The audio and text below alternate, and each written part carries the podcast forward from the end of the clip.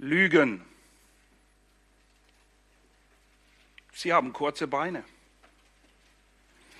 Dieses Sprichwort ist jedem bekannt, aber es hält trotzdem niemanden davon ab, zu lügen, falsch zu schwören und sein Wort zu brechen. So ist der Mensch. Wir leben in einer verlogenen Welt. Aber Gott ist ganz anders. Und er will, dass wir, seine Erretteten, ganz anders sind, ganz anders werden, nämlich in das Bild seines Sohnes umgestaltet werden, ihm ähnlicher werden. Er will, dass wir heilig sind und in der Heiligung wachsen. Und heilig sein, das Wort bedeutet abgesondert. Abgesondert von Sünde sollen wir ihm lieben, seiner Sache, ihn erkennen. Und oh, Gott ist so anders als wir. Das Problem ist, die Menschen denken oft, sie könnten Gott sich so anfertigen, wie sie ihn gerne hätten. Aber er ist der Ich bin, der Ewige. Und er muss sich uns nicht anpassen, sondern wir sollen uns ihm anpassen und wir müssen erkennen, wie anders er ist. In Psalm 50 werden eine Menge Dinge aufgezählt, die nicht gut sind, die sündig sind. Und im Vers 20 heißt es dann, du saßest da, redetest gegen deinen Bruder, gegen den Sohn deiner Mutter, stießest du Schmähungen aus. Dies hast du getan. Und ich schwieg. Und du dachtest, ich sei wie du.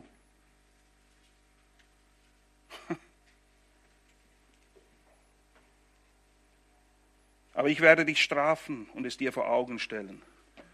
Mein Gott ist nicht wie wir. Zum Glück ist er nicht wie wir. Und auch wenn er schweigt, heißt es nicht, dass er den Dingen zustimmt. Er ist nicht wie du, nicht wie ich, nicht wie wir Menschen. Er ist heilig und ja, er nimmt Sünde ernst. Und seine Heiligkeit ist eine der herausragenden Eigenschaften Gottes. Und deshalb gebietet er uns auch, und zwar im AT wie im NT, seid heilig, denn ich bin heilig. Gott ist ein Gott, der Wahrheit liebt. Der Geist Gottes wird auch Geist der Wahrheit genannt. Und Jesus, der von sich selbst sagt, dass er der Weg, die Wahrheit und das Leben ist, erklärt seinen Jüngern auch, wer mich gesehen hat, hat den Vater gesehen. Und der Vater wird in der Schrift unter anderem wie folgt beschrieben. 3. Mose 23, Vers 19 im Alten Testament lesen wir, nicht ein Mensch ist Gott, dass er lüge. Nein, er ist kein Mensch noch ein Menschensohn, dass er bereue, sollte er sprechen und es nicht tun und reden und es nicht aufrechterhalten? Gewiss nicht. Der Geist ist ein Geist der Wahrheit. Jesus sagt, er ist die Wahrheit. Und der Vater ist der Vater der Wahrheit. Wahrheit entspricht dem Wesen des dreieinigen Gottes, Vater, Sohn und Geist. Und im Neuen Testament, Titus 1, 1 bis 2 lesen wir Paulus, Knecht Gottes, aber Apostel Jesu Christi, nach dem Glauben der Auserwählten Gottes und nach der Erkenntnis der Wahrheit, die nach der Gottseligkeit ist, in der Hoffnung des ewigen Lebens, dass Gott, der nicht lügen kann, er kann es gar nicht, weil es entspricht nicht seinem Wesen. Lüge und Wahrheit haben absolut nichts miteinander zu tun. Gott, der nicht lügen kann, der das ewige Leben verheißen hat vor ewigen Zeiten. In unserem heutigen Abschnitt Und wir sind in Matthäus 5, 33 bis 37. Greift Jesus genau diese Wahrheit auf und lehrt. Eigentlich ist es erstaunlich, dass er das überhaupt tun muss. Dass wir nicht lügen sollen, sondern Wahrheit reden. Das ist alles, was er eigentlich sagt. Hört auf zu lügen und redet Wahrheit. Und die Tatsache, dass Jesus dieses Thema aufgreift, wisst ihr, zu welchem Schluss uns das führen muss? Dass auch wir offensichtlich ein Problem damit haben, aufrichtig zu sein und die Wahrheit zu reden. Denn sonst würde er es nicht aufgreifen. Denkt nicht, das sei nur ein Problem der Welt. In allen Briefen fast wird dieses Thema angesprochen, nicht zu lügen. Briefe nicht an die Welt, Briefe an die Gemeinden. In der Praxis bedeutet das schlicht und einfach, dass in dem Maße, wie wir diese Lehre Jesu nicht beherzigen aus Matthäus 5, 33 bis 37, wir Opfer dieses Killers namens Unaufrichtigkeit werden. Denn wenn wir lügen, oder wie immer du das nennst, dann spielen wir nicht im Team Gott, sondern dann spielen wir für den Widersacher. Wir spielen dann in seiner Mannschaft. Denn der Teufel ist ein Lügner und ein Mörder, ein Killer von Anfang an. Das ist alles, was er kann. Das ist alles, was er will. Das ist alles, was er macht, auch wenn er es nicht verpackt. Es ist Lüge und es verfolgt ein Ziel, Tod. Physischer Tod, geistlicher Tod, Tod. Schlag bitte Matthäus 5 auf und wir lesen ab Vers 33. Wiederum habt ihr gehört, dass zu den Alten gesagt ist, du sollst nicht falsch schwören. Du sollst aber dem Herrn deine Eide erfüllen. Ich aber sage euch, schwört überhaupt nicht. Weder beim Himmel, denn er ist Gottes Thron, noch bei der Erde, denn sie ist der Schemel seiner Füße, noch bei Jerusalem, denn sie ist die Stadt des großen Königs. Noch sollst du bei deinem Haupt schwören, denn du vermagst nicht ein Haar weiß oder schwarz zu machen. Eure Rede sei aber ja, ja, nein, nein. Was aber mehr ist, dieses ist aus dem Bösen. Traurige, ja eine tragische Sache, dass selbst Kinder Gottes nicht nur lügen können, das wissen wir alle, aber das Tragische ist, dass sie es manchmal sogar mit Absicht, bewusst, vorsätzlich tun. Ja, auch wir können dieser Versuchung erliegen, eine Maske aufzusetzen scheinheilig daherzukommen, um fromm zu wirken. Uh,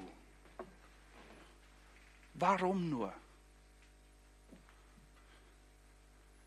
Warum lügt der Mensch wie gedruckt? Naja, und Druckerschwärzer ist geduldig, die erträgt alle Lügen. Aber warum lügt der Mensch? Warum lügst du? Hast du dich das je gefragt? Was ist der Anlass? Was motiviert dich dazu? Nun, ich denke, es ist ziemlich simpel. Es sind zwei Hauptgründe. Zwei Hauptgründe. Und es hat mit Sein und Haben zu tun. Mit Sein und Haben. Was meine ich damit? Ganz einfach. Menschen lügen, weil sie mehr sein wollen, als sie sind. Sie wollen besser angesehen werden, oder sie lügen, weil sie mehr haben wollen, als ihnen zusteht. Das ist alles. Sie wollen etwas so sehr, sei es Anerkennung oder Dinge, dass sie bereit sind, dafür zu lügen und zu betrügen und zu tun, was immer getan werden muss, um es zu bekommen. Und vor diesem Hintergrund gilt es, Jesu Worte aus Matthäus 5, 33 bis 37 zu lesen und zu lernen, was er uns beibringen will hier. Und wenn wir den Kontext betrachten, ist es ja schon verrückt, denn als wäre Lügen an und für sich nicht schon schlimm genug. Ich meine, das ist schon ziemlich kaputt. Aber das reicht nicht. Nein, die Pharisäer in den Tagen Jesu kultivierten es förmlich. Sie haben eine Kunst daraus gemacht, zu lügen und diese Lügen fromm zu tarnen und dieses Verhalten dann zu allem Elend noch als biblisch zu verkaufen, als das ist das, was das Wort lehrt, das ist in Ordnung so. Die geistliche Elite Israels stand hinter diesem elenden Spiel von Lug und Trug. Und Jesus stellt in diese Situation hinein unmissverständlich klar, dass so ein Verhalten weder biblisch noch in irgendeiner Form tolerierbar ist. Dafür gibt es null Toleranz. Null. Wer lebt schon gern mit einem notorischen Lügner und Ränkeschmied, mit einem listigen und verlogenen Hund zusammen? Und diese Begriffe, na, ich weiß, sie sind nicht schön, weil das, was diese Leute tun, auch nicht schön ist. Und deshalb sind es die richtigen Begriffe und Ausdrücke. Wer will das?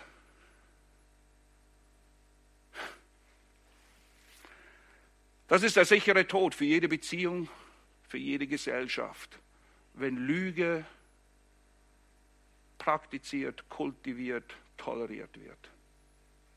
Das killt alles, was das Leben lebenswert macht.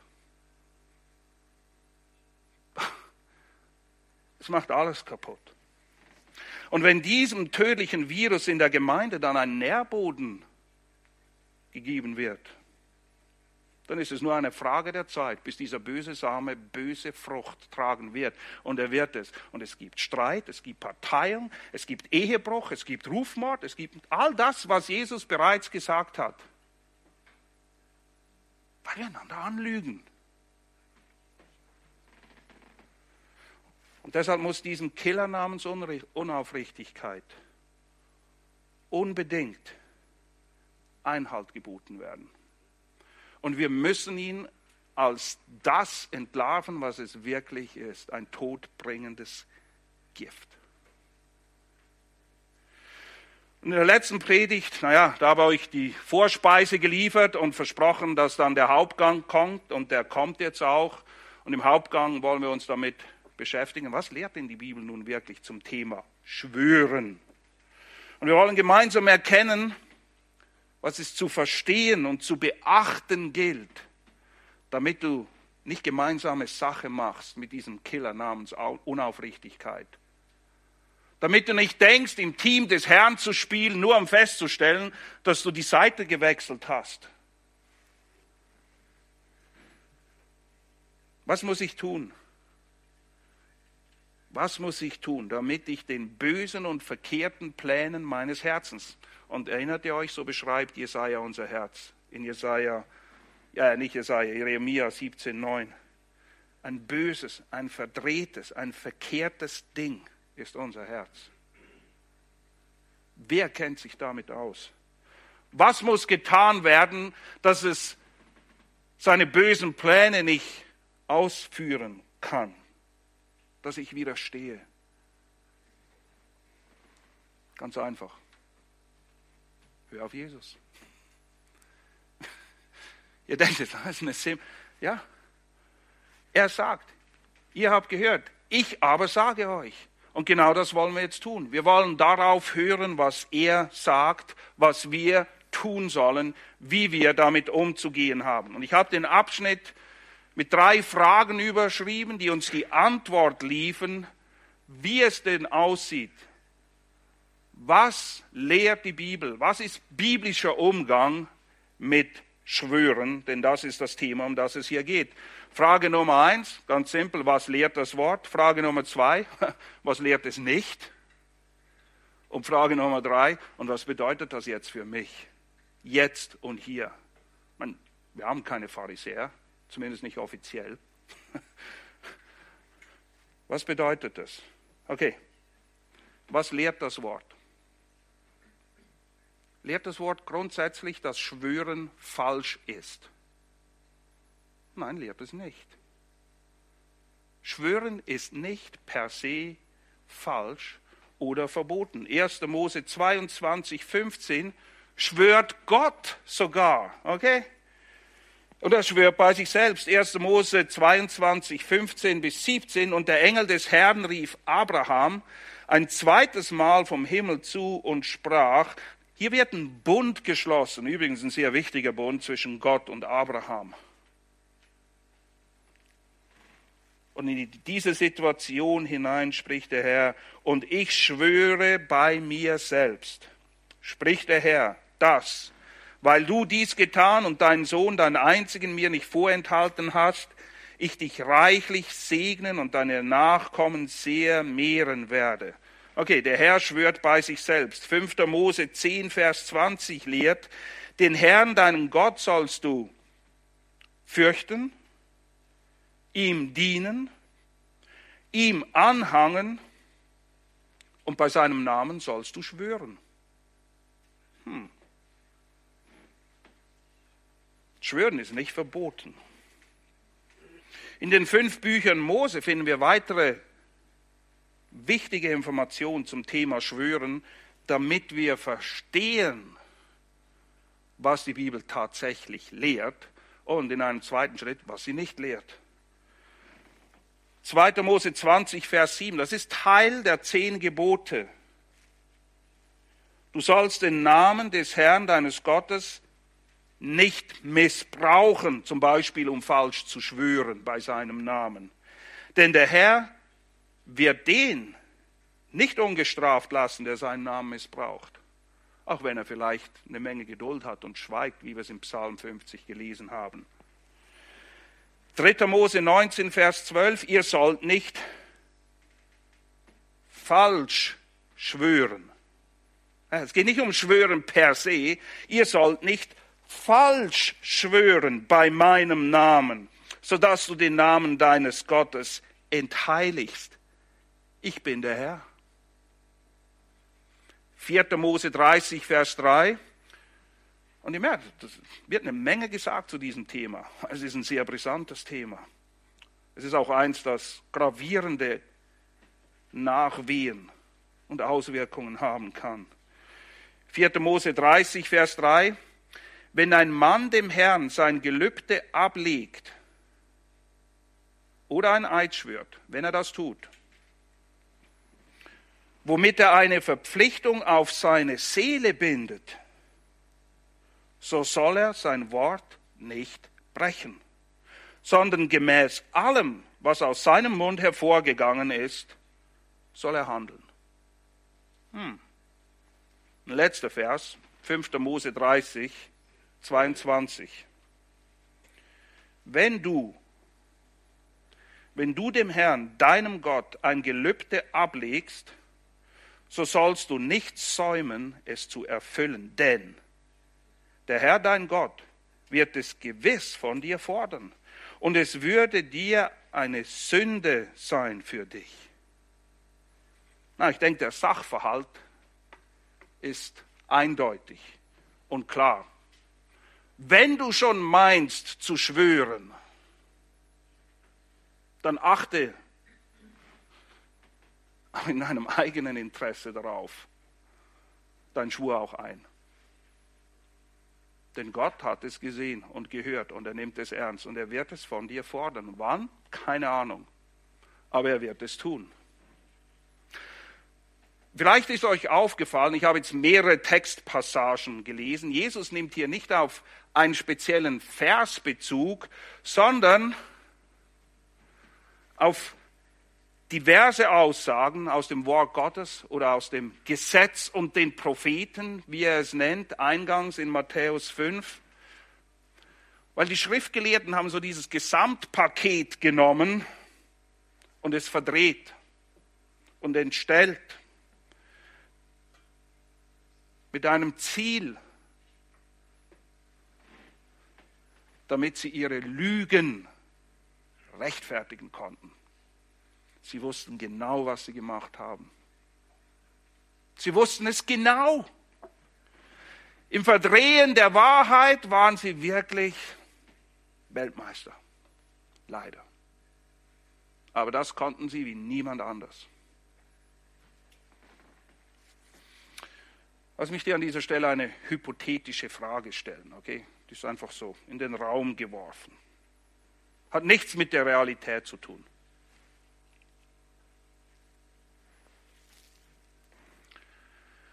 Was würdest du machen? Rein hypothetisch. Wenn du den Schein von Frömmigkeit aufrechterhalten möchtest, gottesfürchtig erscheinen möchtest, obwohl du nie die Absicht hast, dein Wort zu halten. Ja. Zugegeben, allein schon der Gedanke ist zutiefst verwerflich. Aber genau diese Art des Denkens haben die Pharisäer entwickelt. Okay, sie haben sich hingehockt und das entwickelt, es kultiviert und gelehrt. Das, was das Wort Gottes unmissverständlich verbietet und haben gesagt, so ist es. Und das Problem, das Jesus hier aufdeckt, ist nicht primär, ob du schwörst. Es ist nicht mal primär bei wem oder was du schwörst, sondern mit welcher Absicht, mit welcher Gesinnung du das tust. Das ist der Knackpunkt. Darum geht es im Kern. Und das führt uns zur zweiten Frage. Was lehrt das Wort nicht? Was lehrt es nicht? Nun, wie bereits aufgezeigt, lehrt die Schrift nicht, dass Schwören per se falsch oder verboten ist. Aber was sie klar und deutlich verbietet, ist die gängige Praxis der Pharisäer in den Tagen Jesu.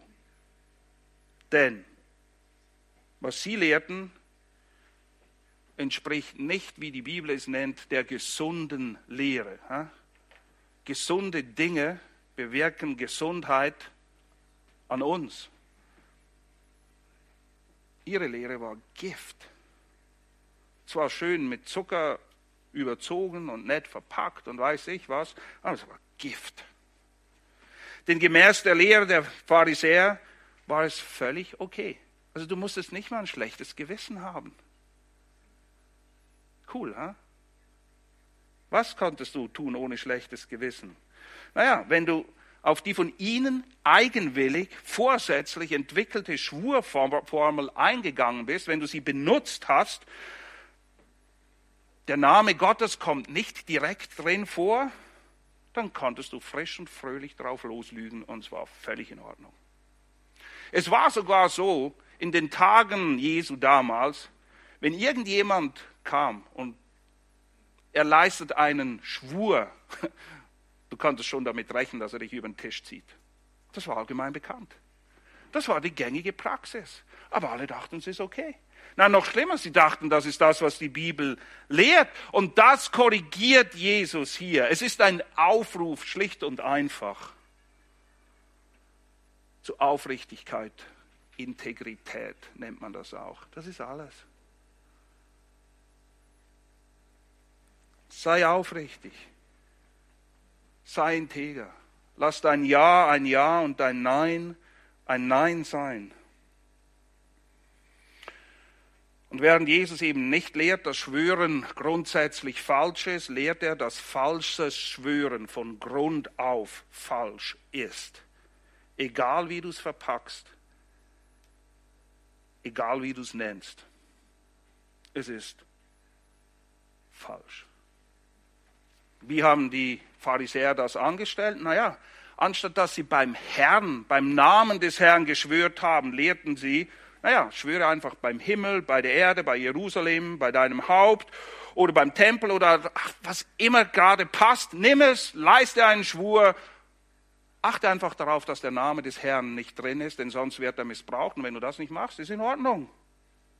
Sie lehrten also tatsächlich, dass wenn du den Namen des Herrn nicht explizit nennst, ja, Düpfli schießen, die Pharisäer wirklich. Das, das, ist das, was sie auszeichnen. Sie reiten auf diesem Zeugs rum und machen aus einer Mücke einen theologischen Elefanten, der nicht existiert. Aber wenn du das machst, dann ist es okay, dein Eid zu brechen. Sie haben eine Formel entwickelt, die angewandt wurde, um den Eindruck von Aufrichtigkeit zu vermitteln, obwohl klar war, ich ziehe dich über den Tisch. Ich werde nie, auch im entferntesten, nur beabsichtigen, das zu tun, was ich jetzt gerade gesagt habe. Jeremia 17,9. Wie verdreht, wie böse ist unser Herz. Kann es sein, wenn wir ihm nicht Einhalt gebieten durch die Gnade Gottes. Und nur eine kleine Sache zu Formeln generell. Formeln bringen nie irgendetwas. Es gibt nämlich keine biblischen Zaubersprüche. Hm? Die gibt es nicht. Weder beim Schwören noch beim Beten. Du kannst nicht einfach beten, was du willst, und am Schluss die Formel im Namen Jesu und es passiert. Aber wisst ihr, wir sind anfällig auf Formeln. In jeder Art und Weise wo wir irgendetwas entwickeln und denken, es, gibt der ganzen Geschichte Authentizität oder mehr Kraft oder mehr irgendetwas. Es gibt keine biblischen Zaubersprüche. Die Worte allein machen nicht den Unterschied. Gott sieht dein Herz. Das ist der Unterschied. Das ist das, worum es geht. Und so entkräftet Jesu diese gängige Praxis des falschen Schwörens in den Versen 34 bis 36, um dann in Vers 37 klarzustellen, wie wir richtig umzugehen haben mit dieser ganzen Geschichte. Und das führt uns zum dritten und letzten Punkt. Was bedeutet es für dich und mich jetzt und hier? Jetzt und hier. Und lass uns nochmal die Klarstellung Jesu lesen. Ich aber sage euch, schwört überhaupt nicht. Warum? Naja, die Wahrscheinlichkeit ist einfach ziemlich groß und das damit verbundene Risiko auch, dass du dein Wort nicht halten willst, nicht halten wirst oder vielleicht auch nicht halten kannst. Und wenn du beim Herrn schwörst, er wird es von dir fordern. Es ist auch ein Ausdruck nicht nur unserer Verdorbenheit, sondern auch unserer Schwachheit. Also sei vorsichtig. Nein, lass es, sagt der Herr. Lass es doch einfach. Und dann entkräftet er all diese falschen Schwurformen und achtet, wie er das macht. Er sagt, schwört weder beim Himmel, denn, jedes Mal liefert er die Begründung, warum wir das nicht tun sollen. Denn er ist Gottes Thron, noch bei der Erde, denn sie ist der Schemel seiner Füße. Noch bei Jerusalem, denn sie ist die Stadt des großen Königs. Noch sollst du bei deinem Haupt schwören, denn du vermagst nicht ein Haar weiß oder schwarz zu machen. Sprich, Freunde, alles. Wer ist der Schöpfer von allem, was du siehst? Wem gehört alles, was du siehst, selbst das, was du nicht siehst? Gott. Alles steht in Gottes Händen. Er steht über allem. Er verfügt über alles.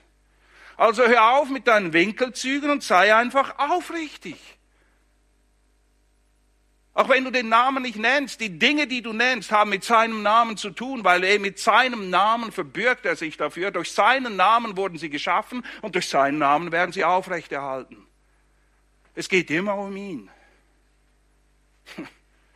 Aber aufrichtig zu sein ist definitiv nicht das Merkmal unserer Gesellschaft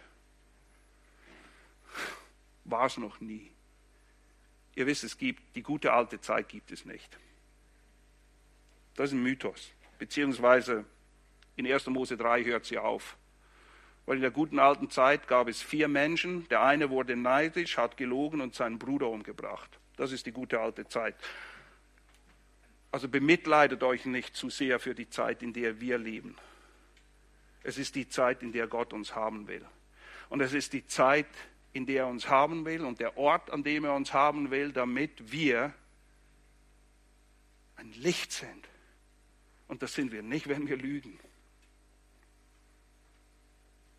Aber wir leben in einer Zeit, die sich daran gewöhnt hat, zu lügen. Es ist akzeptiert. Aber heute werden Lügen oft nicht mehr mit einem Schwur versehen, um, ihm Glaub, um diesen Lügen Glaubwürdigkeit zu verleihen. Nein, man hat Gütesiegel und Labels entwickelt. Ja, ich zeige es euch gleich. Ein paar Lügen. Ihr kennt sie alle. Und sie zeigen, wie wir uns einfach arrangiert haben. Einen Pakt geschlossen haben mit der Lüge, anstatt sie zu entlarven als das, was sie ist und nichts mit ihr zu tun zu haben. Halbwahrheiten.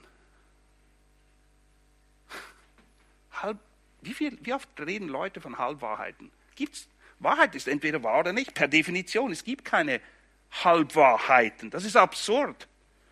Alternative Wahrheiten. Es gibt keine Alternative zur Wahrheit. Wahrheit ist wahr und alles andere ist falsch. Naja, in unserem postmodernen Denken, das haben wir im Hauskreis durchgenommen, passt das natürlich gut. Alternative Wahrheiten, Halbwahrheiten. Postmodernes Denken hat Wahrheit als Ganzes eliminiert. Und wenn es keine Wahrheit gibt, weißt du, weißt du, was das Gute ist? Es gibt auch keine Lügen. Wenn es keinen Maßstab gibt für Wahrheit, kannst du machen, was du willst, eine nette Formel entwickeln, es gut verkaufen, guten PR-Manager und es gibt keine Lügen mehr. Das ist das, was wir vor unseren Augen sehen. Das ist das, was einem, wenn man die Wahrheit liebt, fast in den Wahnsinn treibt. Aber dann gibt es ja auch Notlügen. Hey, was hätte ich denn sonst tun sollen? Notlügen sind ja, das sind Kavaliersdelikte. Das ist okay. Oder? Fake News. Da bekommt der Ausdruck No News or Good News eine ganz andere Bedeutung. Lieber No News als Fake News. Aber du kannst den Leuten auf den Tisch schmeißen, was du willst. Niemand rebelliert, niemand sagt, hört mal auf, uns diesen Käse zu verkaufen. Wenn es Käse wäre, wäre ja okay, aber diesen Schrott, diese Lügen, hört auf. Hier ist ein anderes irreführende Lebensmitteldeklaration. du liest und denkst, hm, das ist gesund. Aber wenn du weißt, wie diese Ausdrücke definiert sind, weißt du, das ist pure Chemie. Lebensmitteldeklarationen sind etwas vom irreführendsten, was es gibt. Da steht irgendetwas drauf, das einen Eindruck vermittelt von Bio, von gesund, von was auch immer du gerade magst. Aber in der Regel wirst du über den Tisch gezogen. Es geht nur darum, dass du mehr bezahlst für ein nach wie vor minderwertiges Produkt. Nicht immer, aber meistens. Weil so viel Bio zum Beispiel, wie verkauft wird, wird gar nicht angebaut. Hm. Hier ist noch ein cooler. Swiss made. Naja, das steht nun wirklich für etwas, oder? Hast du mal gesehen, welche Konditionen erfüllt sein müssen, damit du Swissmade auf eine Sache raufschreiben kannst? Ein Bruchteil dessen. Du denkst, du hast ein von A bis Z Qualitätsprodukt von zuverlässigen, nicht lügenden Schweizern gekauft. Vergiss es. Aber ein cooles Label, Swissmade. Hast du dich je gefragt, warum es Konsumentenschutz gibt? Wofür müssen, wovor müssen denn die Konsumenten geschützt werden? Na, vor dem ganzen Lug und Betrug, der ganz gezielt als, das ist das Beste, das ist das Wahre, das ist das Richtige, das ist gut verkauft wird. Würden Leute nicht absichtlich lügen, bräuchten wir keinen Konsumentenschutz. Merkt ihr, dieses Zeug schleicht sich überall ein. Und nein, es sind keine Schwüre, es sind Labels, es sind Gütesiegel, es ist pff, irgendein Name, der sich für etwas verbirgt. Und jetzt? Bankenskandale. Regelmäßig kommen sie. Weil sie bewusst lügen. Aber die Rechnung geht so. Sie machen Rückstellungen und denken, selbst wenn wir erwischt werden, ist die Buße immer noch kleiner als der Gewinn, den wir uns erstunken und erlogen haben. Also machen wir es. Immer wieder. Du würdest doch denken, dass das irgendwann aufhört. Nein, wieso? Mit Lügen kannst du Geld machen. Also machen wir es. Die Maskenskandale im Moment oder all die Impfstoffs. Echt. Nicht nur bei uns, überall. Das sind nur ein paar Dinge. Es ist allgegenwärtig. Es hat sich nichts geändert. Du und ich sollen uns aber ändern. Wir sollen und dürfen nicht mitmachen bei diesem verlogenen Spiel. Denn Lügen sind, waren, bleiben immer Lügen. Punkt. Egal wie du sie nennst, egal wie du sie verpackst oder verkaufst. Wenn du sie mit Gütesiegeln und falschen Eiden versiehst, machst du aus diesem Gift keine Medizin. Nein, vergiss es. Ich kann mich gut an eine Predigt erinnern von MacArthur. Vor Jahren schon hat er die gehalten. Das Thema war, was würde passieren, wenn nur ein Tag lang alle Menschen die Wahrheit reden würden? Fazit, die Welt würde zusammenbrechen. Es würde nichts mehr funktionieren. Nichts mehr würde funktionieren. Ein einziger Tag. Man würde denken, naja, das, ja, das, das, das kriegen wir doch hin. Wir sind eine durch und durch verlogene Gesellschaft. Und wir leben in dieser Gesellschaft. Und denkt bitte nicht, dass wir immun sind. Und nein, es gibt auch keine Impfung gegen Lügen. Aber es gibt Gnade Gottes, die verändert.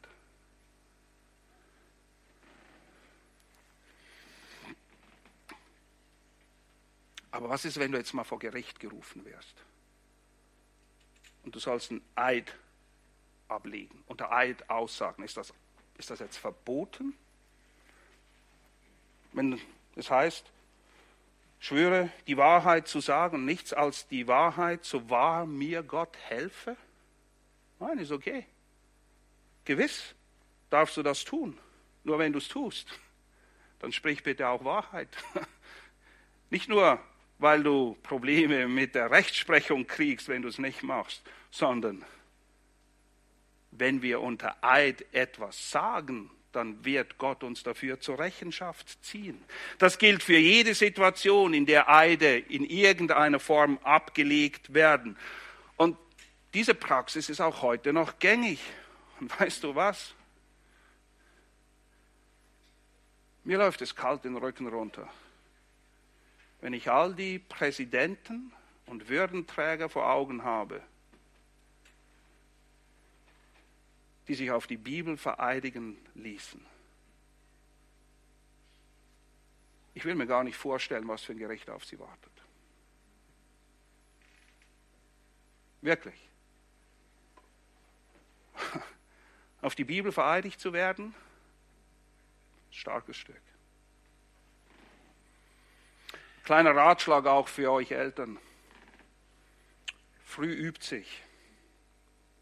Kinder müssen von Anfang an lernen und verstehen, dass Lügen, oh, und glaub mir, du denkst, woher haben sie das? Plötzlich lügen sie dich an.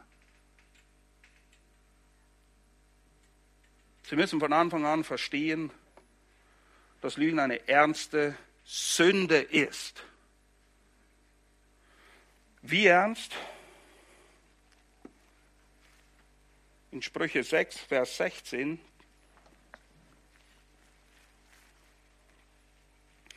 Sechs Dinge sind es, die der Herr hasst, und sieben sind ihm ein Gräuel. Das ist ein Ausdruck, der an Verabscheuungswürdigkeit und abgrundtiefer Verlogenheit und Korruption nicht überboten werden kann. Ein Gräuel ist das ziemlich Schlimmste, was es gibt. Vers 17, hohe Augen, eine Lügenzunge. Das ist, das ist nicht eine Notlüge. Es ist ein Gräuel.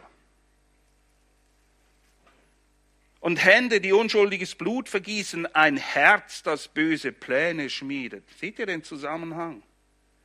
Füße, die schnell zum Bösen hinlaufen. Nochmal, wer Lügen ausspricht als falscher Zeuge und wer Zwietracht ausstreut zwischen Brüdern. Mein Sohn, bewahre das Gebot deines Vaters und verlass nicht die Belehrungen deiner Mutter. Binde sie stets auf dein Herz und knüpfe sie um deinen Hals. Wisst ihr, wenn die Kinder merken, dass sie durchkommen mit ihren Lügen, dass es funktioniert und sie bekommen, was sie wollen, und es hat keine Konsequenzen, man gewöhnt sich schnell an Dinge. Man gewöhnt sich vor allem an schlechte Dinge. Viel einfacher, als dass man sie wieder los wird.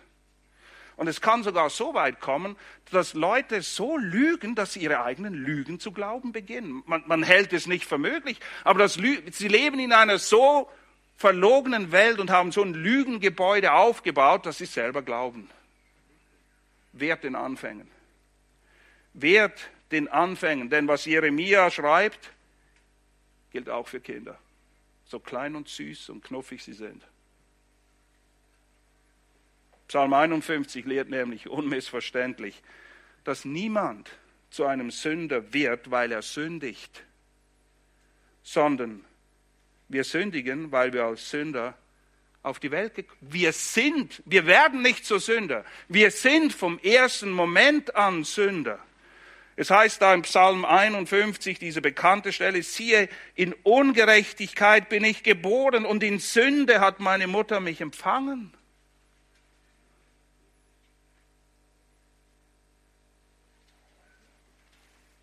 Gibt es eine Lösung für dieses Dilemma? Ja. Euer Ja sein Ja, euer Nein, nein, nein. Auf Jesus hören. Jakobus 5, Vers 12. Dort wird diese Aussage von Jesus zitiert. Vor allem aber, meine Brüder, schwört nicht, weder beim Himmel noch bei der Erde noch bei irgendeinem anderen Eid Lasst es einfach. Es sei aber euer Ja, Ja und euer Nein, Nein,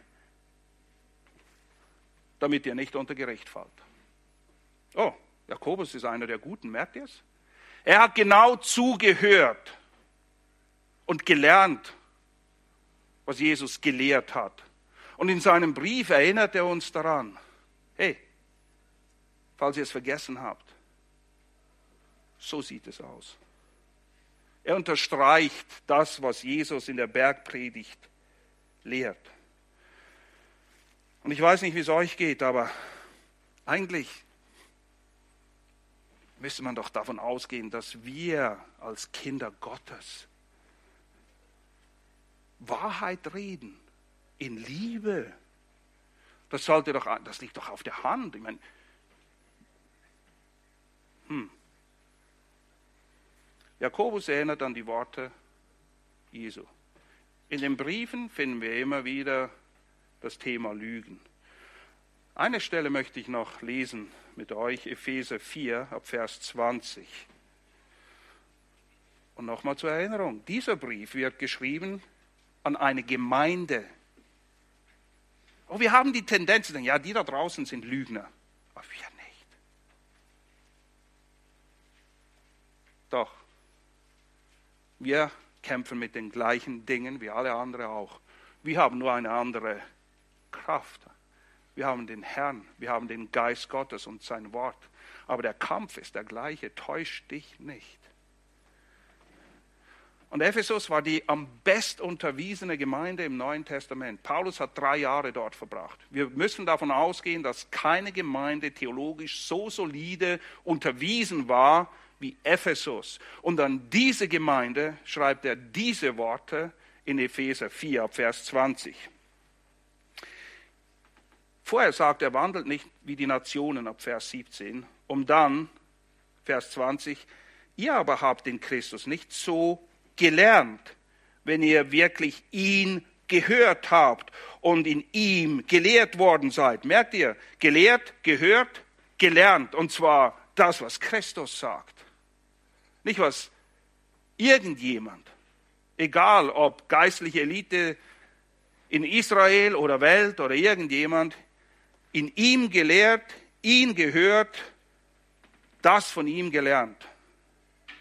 Was denn? Wie die Wahrheit, uh, nicht Lüge, wie die Wahrheit in dem Jesus ist, dass ihr, was den früheren Lebenswandel betrifft, abgelegt habt. Den alten Menschen, wodurch zeichnet er sich aus? Der nach den betrügerischen Begierden verdorben ist, der Lust hat zu lügen, weil er denkt, er könne mehr sein oder mehr haben abgelegt. Erneuert werdet in dem Geist eurer Gesinnung, klares Denken und angezogen habt den neuen Menschen, der nach Gott geschaffen ist. Was zeichnet die, diesen neuen Menschen aus? In wahrhaftiger, in der Wahrheit verwurzelter Gerechtigkeit und Heiligkeit. Deshalb, deshalb was? weil das so ist. Deshalb, da ihr die Lüge abgelegt habt, redet Wahrheit. Jeder mit seinem Nächsten, denn wir sind Glieder voneinander. Deshalb, da ihr die Lüge abgelegt habt, und sie hoffentlich immer wieder ablegt oder abwehrt, wenn sie sich anschleicht und anpirscht. Redet Wahrheit. Jeder mit seinem Nächsten spielt keine Rolle mehr. Es gibt nicht Leute, die sich dafür qualifizieren, von dir angelogen zu werden. Auch wenn sie noch so verdreht und komisch oder weiß ich was sind. Wir reden Wahrheit, jeder mit seinem Nächsten, denn wir sind Glieder voneinander. Eine Frage. Wie sollten wir als Gemeinde, als Kinder Gottes, als Glieder voneinander, wie es beschreibt im Epheserbrief. Wir gehören, wir sind ein Leib. Wie sollten wir als Gemeinde nun Gott zur Ehre und zur Erbauung der Geschwister gemeinsam unterwegs sein, wenn wir einander belügen, etwas vormachen, vorsätzlich, mit Absicht und Kalkül, den Namen Gottes missbrauchen, falsch schwören, lügen, betrügen oder was immer es ist und wie immer wir es nennen oder verpacken? Es geht nicht. Es geht nicht. Was es für uns zu lernen gilt, die Lektion ist simpel. Aber die Art und Weise, wie die Angriffe kommen und uns versuchen, von diesen simplen Zielen abzulenken, ist mannigfaltig. Ich habe euch nur ein paar Punkte genannt, mit denen sich unsere Gesellschaft arrangiert hat. Aber für uns bedeutet es, sag, was du meinst. Und meine das, was du sagst. Und dann lebe und handle dementsprechend. Das ist alles. Sag, was du meinst, meine, was du sagst, tu es sollte für Kinder der Wahrheit nicht so was Lichtjahre entferntes sein, oder? Und doch wissen wir, dass wir damit zu kämpfen haben. Wie schnell, wie schnell rutscht eine Notlüge raus, weil wir nicht blöd dastehen wollen? Ups. Sei ein Mann, eine Frau, ein Kind des Wortes, des Wortes Gottes vor allem und sei ein Mann, dessen Wort Wert hat. Man kann sich darauf verlassen. Wenn du, das, wenn du Ja sagst, dann bist du da. Wenn du Nein sagst, dann hast du es auch nicht gemacht. Euer Ja sei ein Ja, euer Nein ein Nein. Und passend zu dem, was wir gerade gehört haben, wollen wir jetzt zum Schluss ein Lied hören. Und ich lade dich ein, bewusst und mit einer betenden Haltung in deinem Herzen dieses Lied mitzusingen. Mach mich heilig. Erinnert ihr euch? Gott sagt, ich bin, seid heilig, denn ich bin heilig. Das Lied knüpft daran an, mach mich heilig. Auf unser Reden angewandt bedeutet heilig sein, dass wir Wahrheit in Liebe reden und danach leben, so wie es Johannes schreibt in 1. Johannes 3,18. Kinder, lasst uns nicht lieben mit Worten noch mit der Zunge, sondern in Tat und Wahrheit.